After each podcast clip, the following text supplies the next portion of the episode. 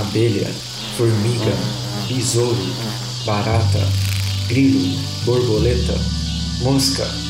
Você sabe do que eu estou falando. Os insetos permeiam a vida na Terra. O que você sabe sobre eles? Eu sou o Caio. E eu sou o Pedro. Você está escutando O zumbido do mosquito, o canto da cigarra. a pulga atrás da orelha. Você está escutando Bug seu podcast sobre insetos.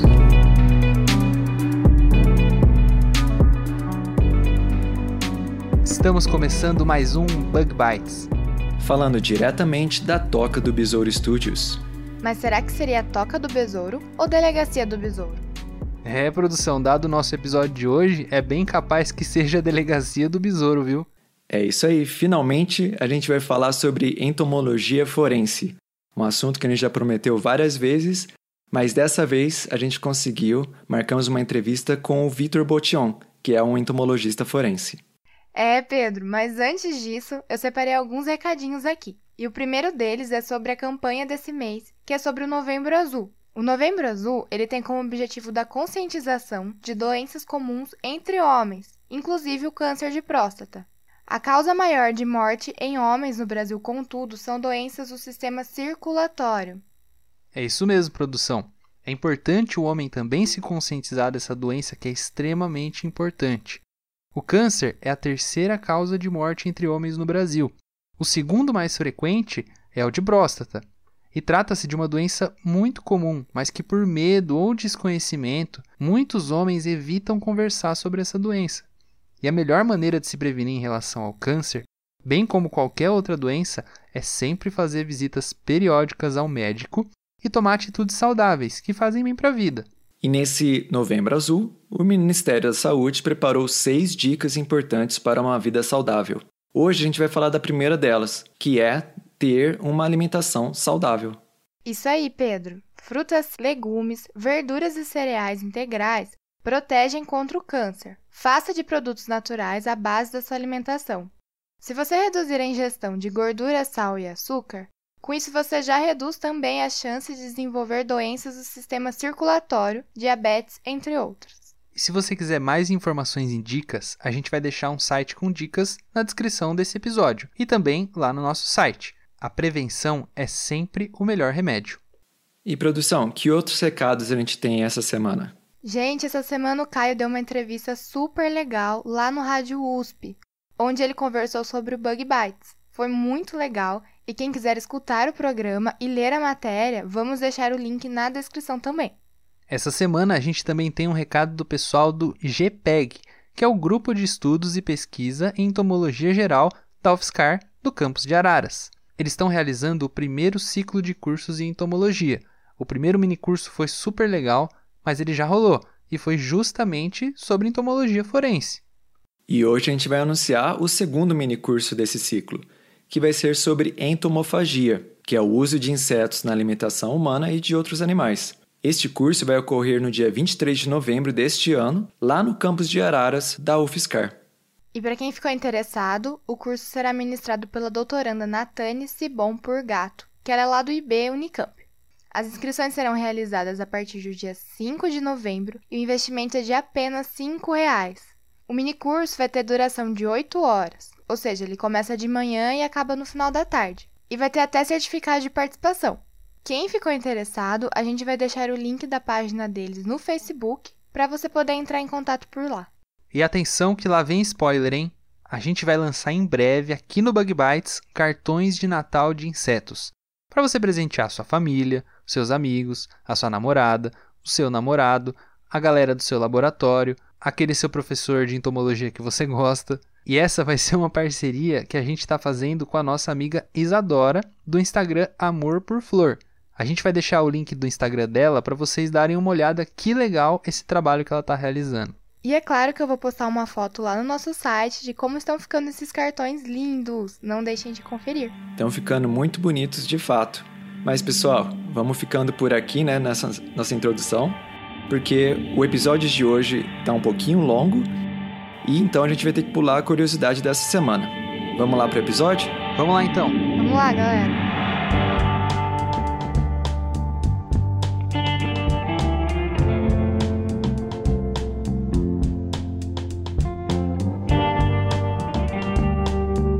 E hoje temos o prazer de trazer finalmente para você, nossos ouvintes, o episódio sobre entomologia forense.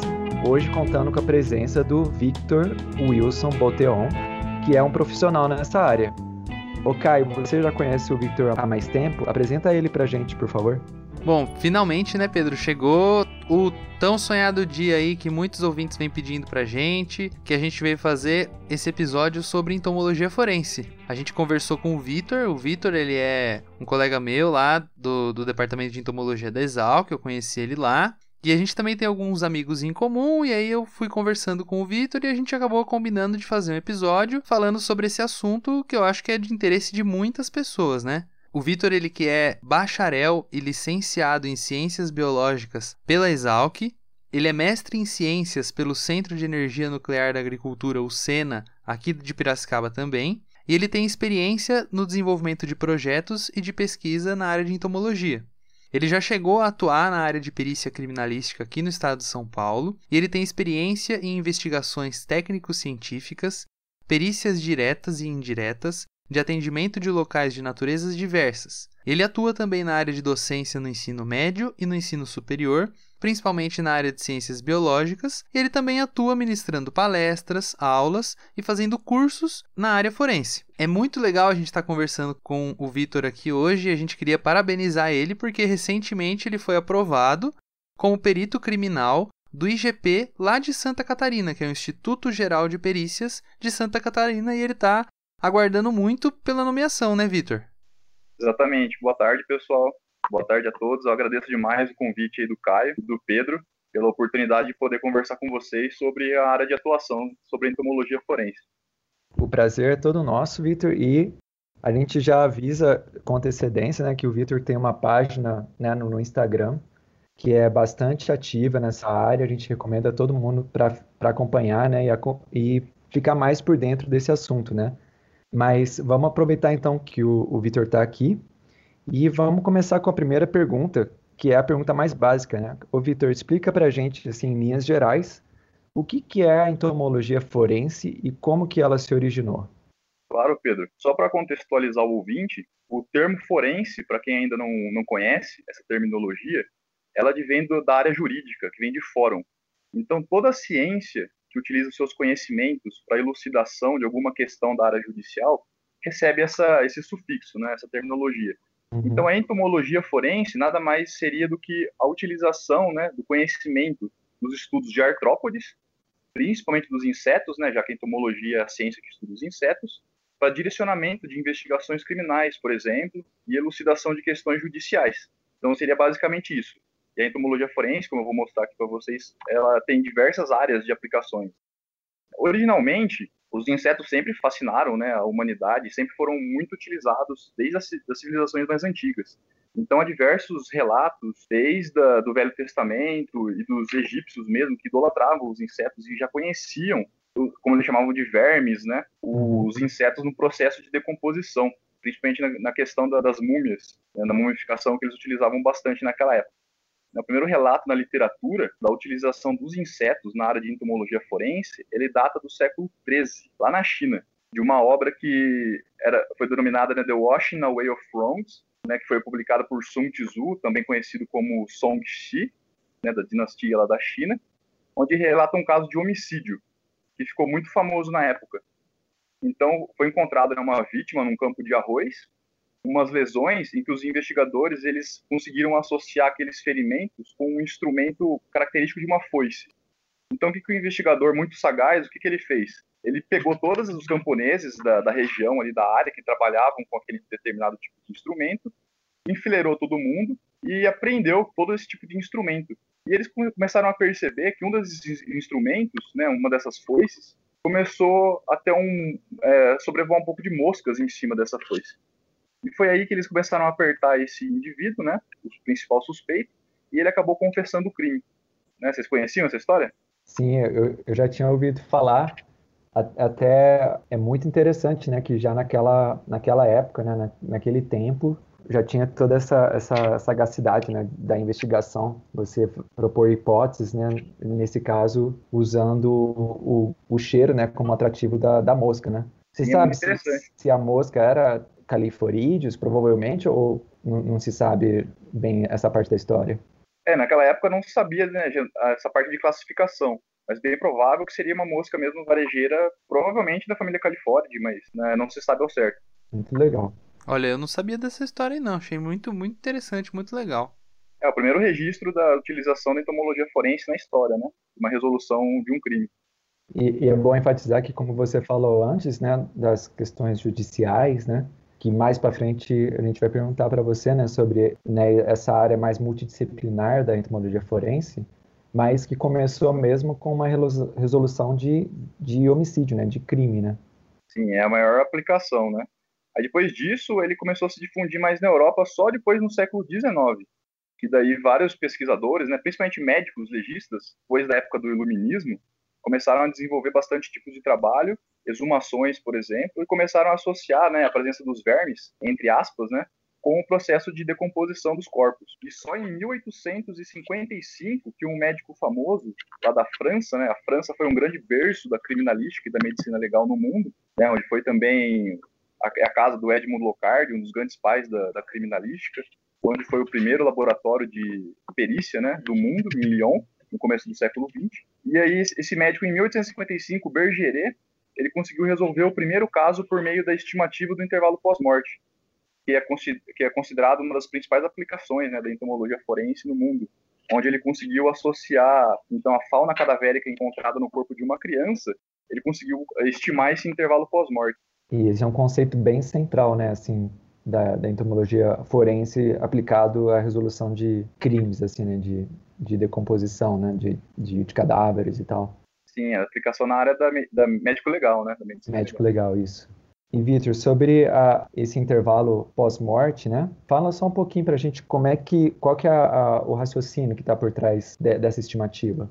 É, na verdade, existem alguns métodos, né, algumas metodologias para você conseguir fazer essa estimativa. Geralmente, essa estimativa é feita por sinais tanatológicos. O que, que seria isso, né? A tanatologia é a ciência que estuda a morte. Então, depois que você morre, diversos fenômenos cadavéricos começam a se instalar pelo corpo. Então, é, essa precisão do intervalo pós-morte, até umas 72 horas né, após a ocorrência da, do óbito, ela é estimada por meio desses sinais, desses sinais cadavéricos. Após isso, após o avançar né, do estado de putrefação, os insetos acabam sendo umas evidências mais precisas para a realização dessa estimativa. Geralmente ela se dá com um conhecimento muito amplo de entomologia. Né? O entomologista forense precisa conhecer muito sobre comportamento, biologia, ecologia e todo o ciclo de vida das espécies que ele encontra colonizando um cadáver. E principalmente sobre taxonomia, né? Tudo começa com a identificação da, das espécies. É basicamente isso, é pelas características de aspectos bioecológicos das larvas das moscas, principalmente, que são utilizadas para a estimativa do intervalo pós-morte mínimo. Quando o corpo está muito em estado de putrefação né, avançada, é, utiliza-se estudos sobre o processo de, de, sucessão entomológica, né? Como a entomofauna ela se sucede na instalação, na colonização de determinada carcaça. Então aí outras ordens começam a ser mais estudadas, principalmente como os coleópteras que são outro, outra, outra ordem de grande importância de indicação forense nessa estimativa de intervalo pós-morte. Só lembrando o ouvinte, né, e essa estimativa nunca é 100% precisa. Então, é baseado em diversas características para tentar fazer um, uma estimativa mesmo de, de intervalo pós-morte, mínimo ou máximo, que é importante para você vincular pessoas né, a determinados locais suspeitos né, de interesse policial. E aí, então, seria, seria certo afirmar que os insetos que se desenvolvem na, na matéria, no, no cadáver, seriam mais importantes do que outros que, por exemplo, como formigas, por exemplo, que vão visitar para retirar, né, partes ou, ou, se alimentar de partes e trazer para o ninho, né? Ou, ou, seria errônea essa interpretação? Não, você tem razão. É, nessa chamada na ecologia da decomposição, diversas espécies né, da entomofauna, eles, eles visitam o cadáver. Uhum. Mas o de maior interesse forense, mesmo nessa estimativa, de maior interesse, né, importância forense, são os insetos considerados de hábitos necrófagos, uhum. que são realmente os insetos que são necrófagos e agentes decompositores obrigatórios. Uhum. Então, há também outros indivíduos, né, outras espécies, que eles também fazem parte de diversas relações ecológicas é, na carcaça, né, como uhum. outros insetos predadores que se aproveitam para predar as larvas de moscas, por exemplo, insetos onívoros, que são tanto os necrófagos como predadores, ou parasitoides também, também podem estar presentes né, nessa interação dentro do, do, cadáver, que nada mais é do que um recurso alimentar, né? É um habitat, um recurso alimentar efêmero. Então tem muita competição, predação intraguilda e até mesmo ocorre o canibalismo, né? Que seria a competição intraespecífica. Também Sim. há insetos que são acidentais, que podem aparecer ali no, no cadáver, não terem relação nenhuma ali, por exemplo, um gafanhoto é encontrado no cadáver, o que, que um gafanhoto estaria fazendo ali, né? Aquele uhum. recurso, se ele não é nem necrófago, muito menos predador. Uhum. Então, o entomologista forense tem que ter todo esse conhecimento né, de ecologia também e saber qual é a espécie mais importante para ele conseguir fazer essa estimativa. Então, são diversos fatores, né? Sim. Tem que se levar em consideração. Aí, no caso Sim. da formiga, elas podem ser tanto predadores e também tem importância, também, principalmente, né, já tentando atropelar um pouco o assunto, tem as, o caso das lesões pós-mortem. O que seriam essas uhum. lesões pós-mortem? São lesões que acontecem no cadáver que não tem relação nenhuma com o óbito, que os insetos podem atrapalhar na interpretação do perito criminal de local, por exemplo. Uhum. Então tem casos famosos que as formigas atacam bastante o corpo, né, depois da, da morte, uhum. e pode a, a, confundir na traumatologia, né, no estudo, na análise da, das, dos ferimentos do cadáver. Então tem um caso famoso, por exemplo, em que o perito ele confundiu a ação do ácido fórmico da formiga com a ação de ácido sulfúrico. Ele achou que determinada criança tinha morrido por vitriolagem, né, que é o ah. arremesso de ácido sulfúrico. Na verdade, era o efeito do ácido fórmico de um, uma invasão muito grande de formiga que estava se alimentando do corpo após a morte, né? Bem interessante. Então, uhum. a, a entomologia forense, ela, ela, nesse caso, né, na medicina legal, né, ela pode tanto ajudar a colocar né, uma, uma hora, uma região, né, às vezes, como você falou bem, né, é uma área tão interdisciplinar né, que você leva em conta o comportamento, a taxonomia e até a distribuição das espécies, né, para ver se um corpo foi é, transferido de um lugar para outro, né? Eu fiquei imaginando Perfeito. no seu exemplo do, do gafanhoto, né? Às vezes o gafanhoto nem é um, um inseto que está ali na função de, de decomposição né, do, do cadáver, mas ele ter sido encontrado naquele corpo pode trazer uma informação sobre a localização, né, sobre a história do crime, né? Perfeito. Pela distribuição geográfica, né, pelo endemismo, você consegue fazer essas estimativas se um corpo foi translocado de uma região para outra. Sim. Se ele foi morto, né, na cidade, na zona urbana e foi desovado, né, por ocultação de cadáver na zona rural. Então Sim. são diversas aplicações. E do, do que você colocou, é, é bem importante, né, que tem esses insetos que, que são os necrófagos, né, que vão se desenvolver, né, tem o seu ciclo de vida no, no cadáver, né. A gente está bem familiarizado com as moscas, né, mas eu, eu queria é, só fazer um, uma, um parênteses, né, sobre os besouros da ordem Dermestidae, né, que são aqueles besouros que, que também são usados em zoologia, né, para limpar a carcaça quando você, por exemplo, tem uma ossada de, de, um, de um bicho, né, de, de um, algum animal que vai ser estudado, né, em museus de zoologia é muito utilizado, né, as larvas de, de Dermestidae pela sua habilidade, né, de comer é a matéria orgânica, né, que deixando só os ossos, os ossos bem limpinhos, né. Perfeito. Que é muito legal, né, nesse, nesse uso, mas também os besouros Dermestidae são pestes importantes para quem tem tapete, né, é, carpete, aí já, eles já são bem problemáticos, né? Exatamente.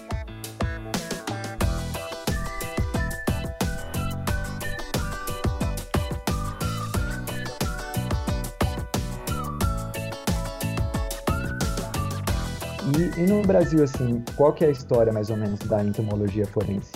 No Brasil, a história tem mais de 100 anos, mais de um, um século de história. Tudo começou, né, os primeiros trabalhos pioneiros na, na área do Brasil foram Edgar Roquette Pinto, né, da, é, pelos relatos, registros de, da data de 1908, basicamente, no Rio de Janeiro, por Oscar Freire, que foi um outro entomologista famoso na Bahia. Então eles começaram a estudar principalmente essa sucessão cadavérica acontecendo em cadáveres humanos e em outros animais. E eles começaram a perceber que no Brasil a situação era bem diferente daquela que foi relatada por Magnin. Né, o Magnin foi um dos, um dos grandes trabalhos, um dos grandes pesquisadores, né? Teve um trabalho importante que difundiu a entomologia forense no mundo, né? Em 1894. E ele, eles começaram a perceber que no Brasil, em virtude da, das condições dafoclimáticas diferenciadas dos países europeus, não tinha uma sucessão tão precisa quanto foi descrita anteriormente na Europa ou em outros países de clima temperado. Então começou a estudar basicamente nessa época, já no começo do século XX. Depois, a entomologia forense no Brasil teve um lapso temporal enorme. Só depois, quase no finalzinho né, de, de 1987, quase perto de 1990, começaram os estudos na Unicamp e em outros centros de pesquisas importantes do país. Aí hoje em dia mesmo são poucos grupos de pesquisas no Brasil que atuam na área, né? Segundo a Janira Costa no, no seu livro Insetos Peritos, foi a última grande publicação na área, ela cita que são menos de 30 grupos de pesquisas, por exemplo, no Brasil que atuam com entomologia forense, e é muito pouco. Também com, com órgãos periciais no Brasil, também são poucos os que realizam esses tipos de exames, em hum. exames forenses mesmo, na, na prática. Isso é muito triste. E, e você é, diria que é uma, uma falta, talvez, da, da, divulgação da ciência forense, ou tem algum outro motivo pelo qual essa prática no maior uso né, no, no, no, país? Eu acho que são vários fatores, né? Eu acho que deveria ter vários grupos de pesquisa em todas as regiões, né? Porque por questões óbvias. Uhum. É, mas a ciência no Brasil, de forma geral, não é tão valorizada, né?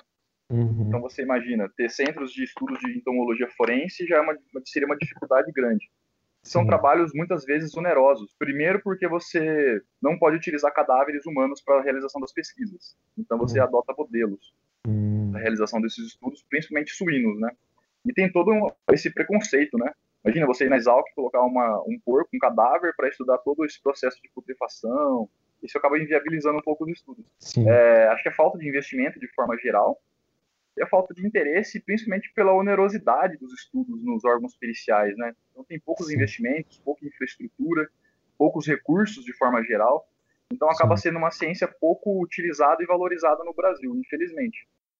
Ô Vitor, só para o nosso ouvinte entender um pouquinho, a entomologia forense, ela provavelmente tem vantagens e desvantagens em relação a outros métodos forenses, né? Na sua opinião, ela é mais ou ela é menos vantajosa do que as técnicas comuns que a gente tem é, hoje nas investigações, esse tipo de coisa? Então, depende muito dos seus recursos, né? Que você tem disponível para analisar e a sua pergunta, principalmente. Então, qual seria a sua pergunta? A entomologia forense ela pode disponibilizar alguns elementos importantes para a investigação. Aí, no caso do intervalo pós-morte, como eu disse, geralmente se utilizam sinais cadavéricos, né, para essa estimativa. Porém, é, quando está em um estado avançado de putrefação, os insetos seriam aí uns recursos muito importantes, né? Os dados entomológicos seriam importantes nessa, nessa estimativa. Só que vários fatores influenciam nessa análise. Primeiro, são poucos especialistas no Brasil. Então, não tem peritos especialistas nos órgãos oficiais do Estado, né, a Polícia Federal. São poucos os que realmente dominam o assunto. Você não tem recurso, né, suficiente para fazer esses tipos de análise. Então aí está a importância de você fazer a associação entre os órgãos periciais e a academia. Isso que é muito utilizado na Polícia do Distrito Federal. Então lá na UNB, por exemplo, o professor Pujol Luz é um dos maiores especialistas do Brasil. Então ele é sempre é, requisitado para fazer análises no Brasil inteiro. Né? Ele sempre tem essa associação, essa interação entre os órgãos policiais, né, periciais, com a academia. Então, acho que além da falta de recursos, tem poucos especialistas mesmo que sabem fazer toda a coleta, todos os procedimentos adequados e principalmente análise. E o estudo é muito difícil, né? É muito oneroso. Você tem que saber coletar, tem que saber acondicionar a amostra, tem que saber identificar a espécie. Sabem, é um procedimento extremamente difícil, né? De você fazer. Muitas vezes você tem que criar em laboratório um inseto até chegar à fase adulta para você fazer a estimativa pós-morte e a própria identificação. Eu acho que todos esse, esse, esses fatores acabam influenciando. Então depende muito da sua pergunta, qual que é a resposta que a determinada técnica forense vai disponibilizar, né? Eu vou até colocar um, um gancho nisso que você falou, né? É, você tinha comentado antes, né, sobre a dificuldade de desenvolver esse tipo de pesquisa no Brasil, né, que você vai usar, por exemplo, modelos como suínos e tal, mas uh, o não desenvolvimento acaba também limitando muito o tipo de investigação que pode ser feito, né, porque é, esse tipo de sucessão ecológica, né, como você falou, pode ser afetado né, pela região por características muito típicas do Brasil, né, por exemplo, de cada região do Brasil, de cada ecossistema, né?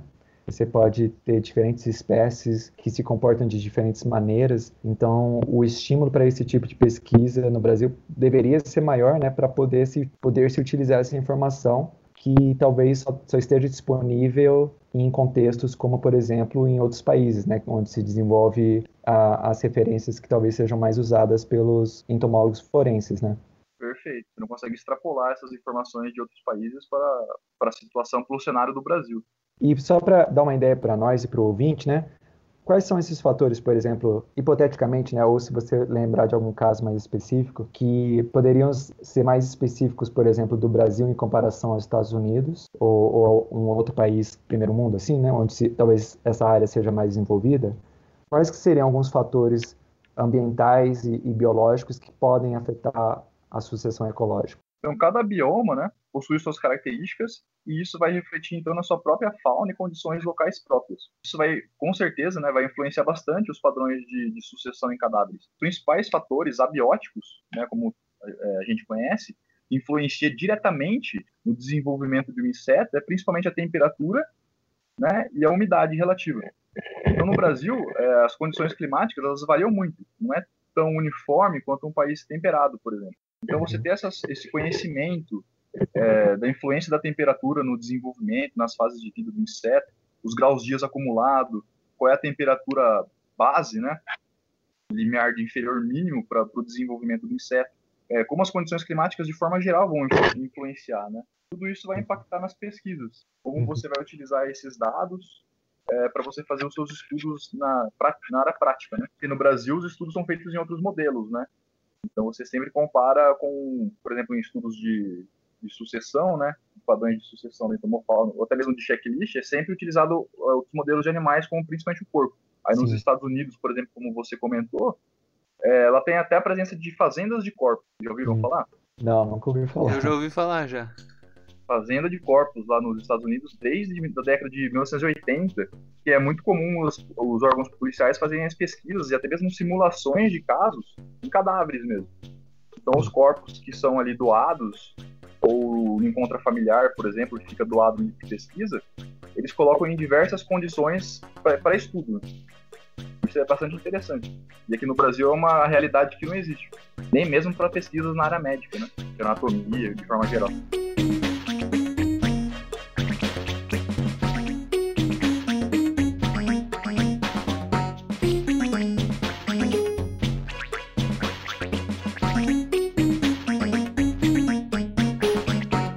Vitor, você disse pra gente, né, que recentemente você passou no concurso, então pode ser que tenha algum aluno, alguém que esteja estudando biologia, que esteja estudando entomologia, que esteja se interessando também em seguir uma carreira como a sua, né? Se algum ouvinte que estiver escutando a gente tiver interessado em trabalhar com entomologia forense, Quais são as áreas que, na sua opinião, ele tem que focar mais, ele tem que estar mais familiar para ele poder seguir essa carreira? Uma ótima pergunta. É, o entomologista forense, como eu mencionei, né? Primeiro que eu não me considero entomologista forense, né? Como você me apresentou, sou apenas o mestre em ciências.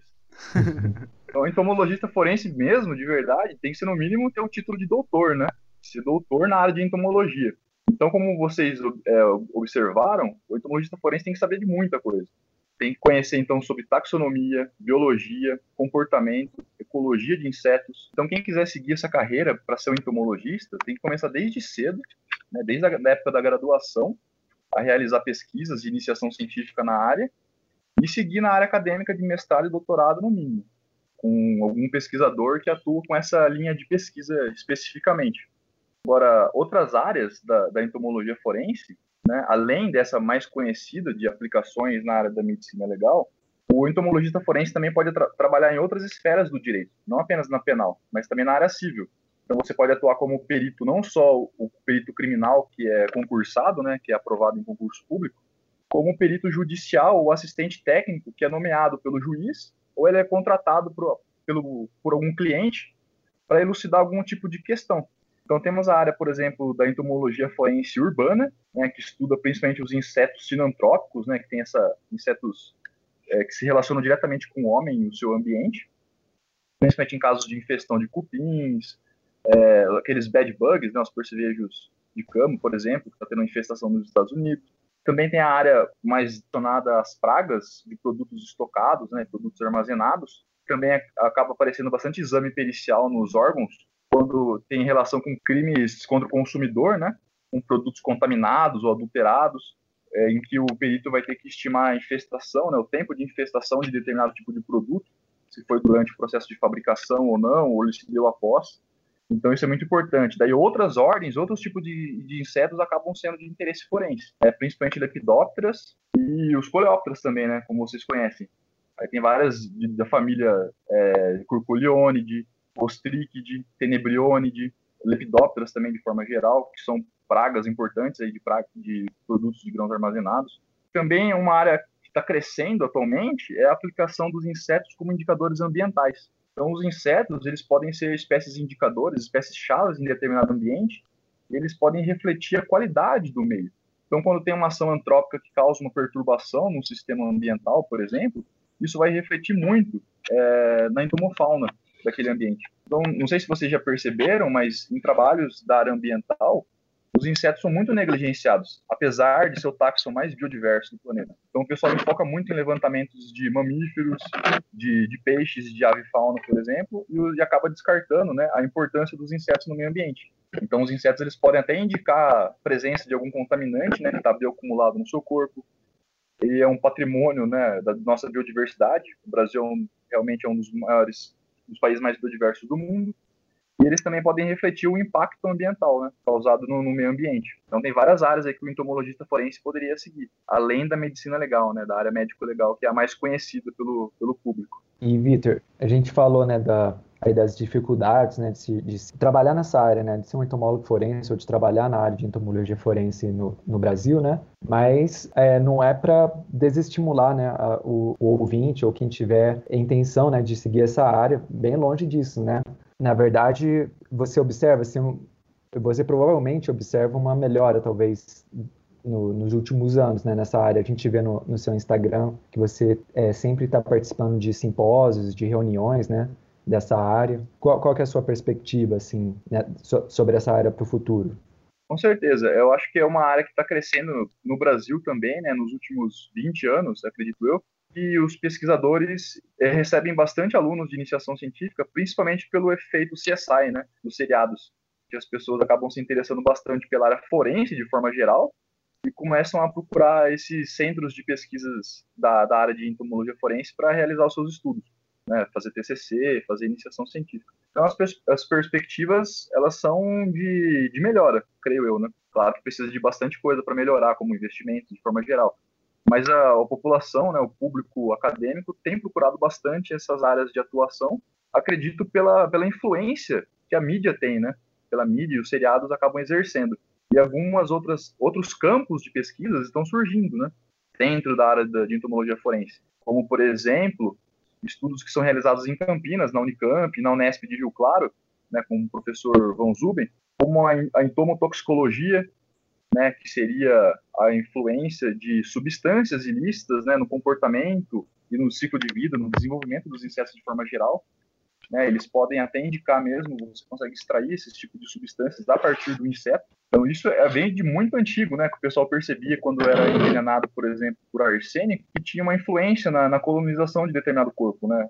O pessoal começava a perceber que não tinha entomofauna se instalando naquele corpo. Então, hoje em dia, várias pesquisas com diversos tipos de, de substâncias, como drogas, né, entorpecentes de forma geral, ansiolíticos e outros tipos de, de produtos, medicamentos, como influencia na entomofauna, como vai impactar na estimativa do intervalo pós-morte. Outras áreas de taxonomia vêm crescendo também, né, para facilitar a identificação das espécies, como técnicas biomoleculares, onde você utiliza o conhecimento da genética para fazer a identificação de determinada espécie de inseto e uma área mais recente também é a quimiotaxonomia.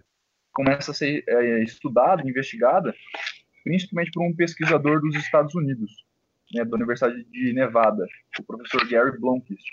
E no Brasil, eu acredito que tenha poucos grupos que trabalham com isso, que é a identificação de, de insetos a partir de hidrocarbonetos da cutícula, de exúvias, por exemplo. Então, pupas que são extremamente difíceis, né, ou exúvias, praticamente impossíveis de identificar por morfologia, pelos métodos tradicionais, você consegue levantar esse perfil dos hidrocarbonetos constituintes da cutícula do inseto para fazer essa identificação, né, por cromatografia gasosa, por exemplo, acoplada por espectrometria de massa. E isso são áreas novas que acabam é, ressurgindo, né, a entomologia forense. Olha, é muito legal, hein? É bem, muito. A gente até colocou, né, que é, é uma área multidisciplinar, mas ela é bastante multidisciplinar, né?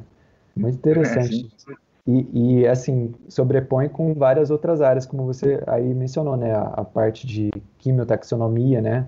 É, a parte de avaliação ambiental, né? Com os bioindicadores. Tem, tem campo para muito trabalho né, nessa área da forense, né? Perfeito. Tem muito percurso aí, muita, muitos estudos a serem realizados.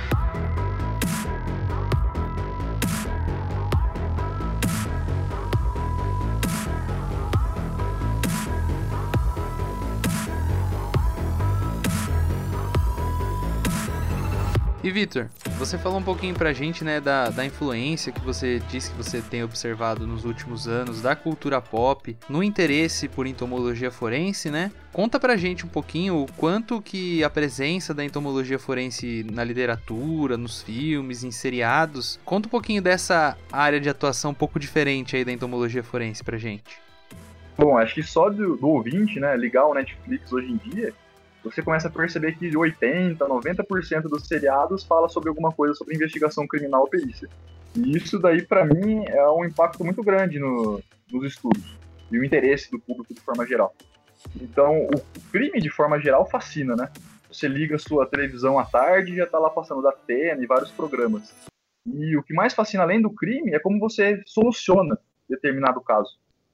Isso para mim é muito interessante, muito intrigante e estimula muito o pensamento crítico, né, e científico das, das pessoas, né, de como chegar a determinada resposta, né, a partir de uma pergunta: quem foi o criminoso, onde o crime aconteceu, como ele aconteceu, quando ele aconteceu. Então as pessoas se interessam muito por esse tipo de programa. No seriado, acho que o personagem mais famoso, né, que acho que as pessoas conhecem de forma geral, é o personagem da série do CSI, começou acho que nos anos 2000, esse seriado, tem inúmeras temporadas.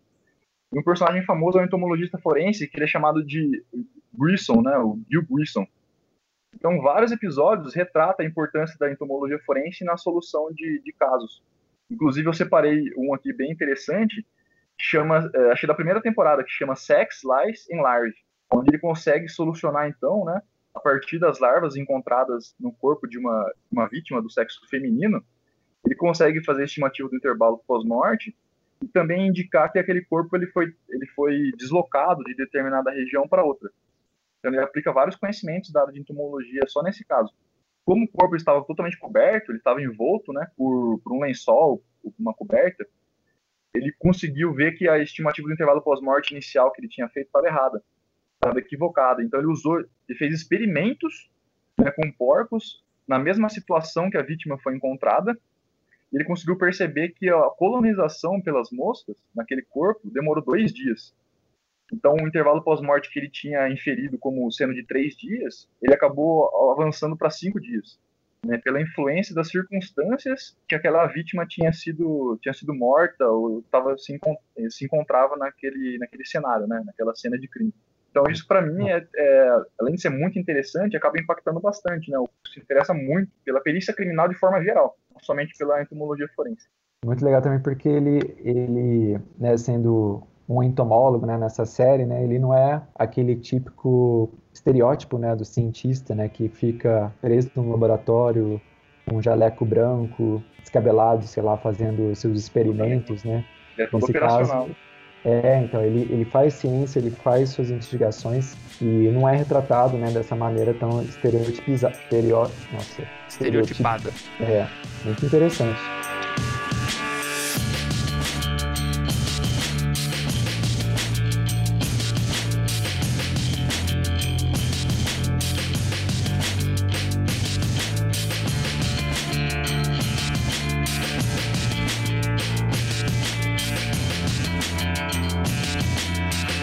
Conta pra gente por que, que você tá fazendo biologia e você decidiu trabalhar com entomologia forense. Essa é uma pergunta que eu ficou batendo na minha cabeça. O que, que fez você querer seguir essa área? Você ir atrás de estudar isso, prestar concurso para isso? É, queria saber.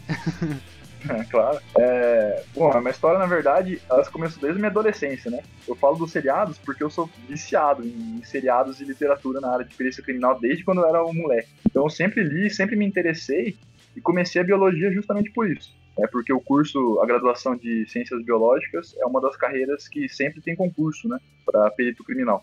Já no meu primeiro ano é, da graduação, nós temos o curso de Zoologia de Invertebrados 2, né, com o professor Fernando Consoli, que nada mais é do que entomologia, né, entomologia geral do, dos outras graduações de Exalc.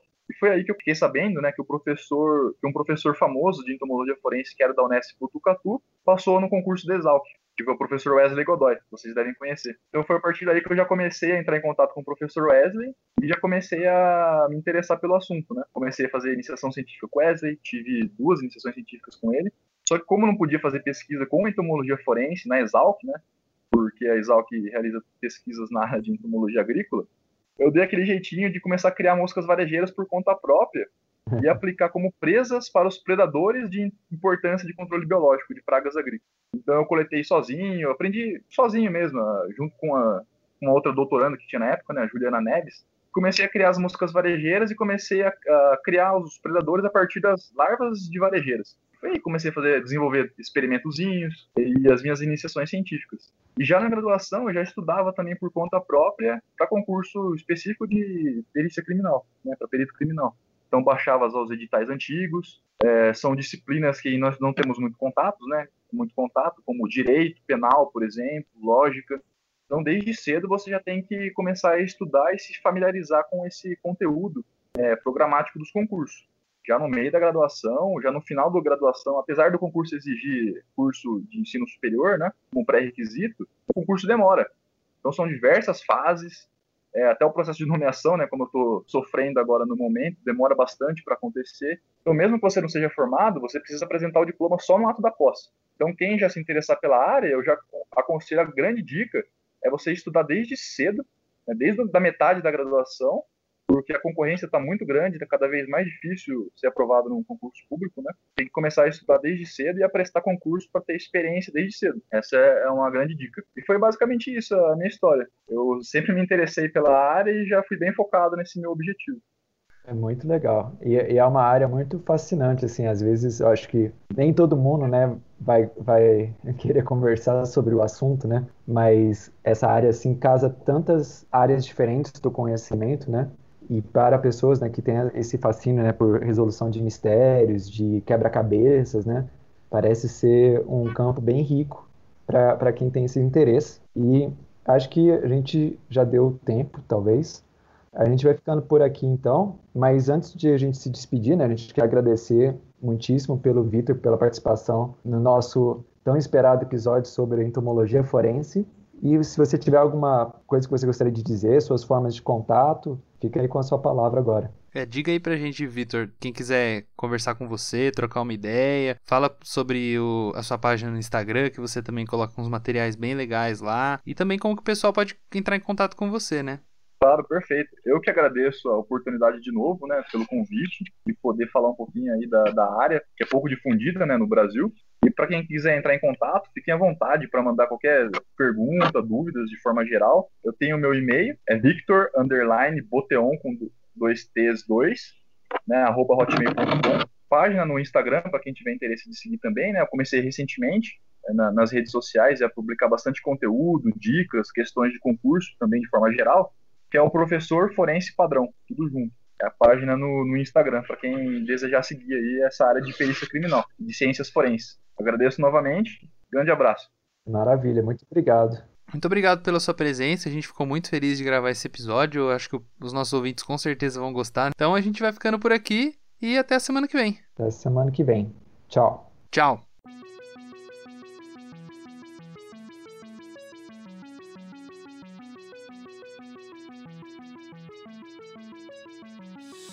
O Bug Bites é um projeto de divulgação científica relacionado aos insetos e à entomologia. Nosso conteúdo é produzido por especialistas da área e de acesso gratuito nas mais diferentes plataformas. O apoio de nossos ouvintes é muito importante. Se você gosta do nosso conteúdo, considere apoiar esse projeto. A partir de R$ reais mensais, você pode apoiar o Bug Bites na plataforma Padrim. O link está na descrição do episódio.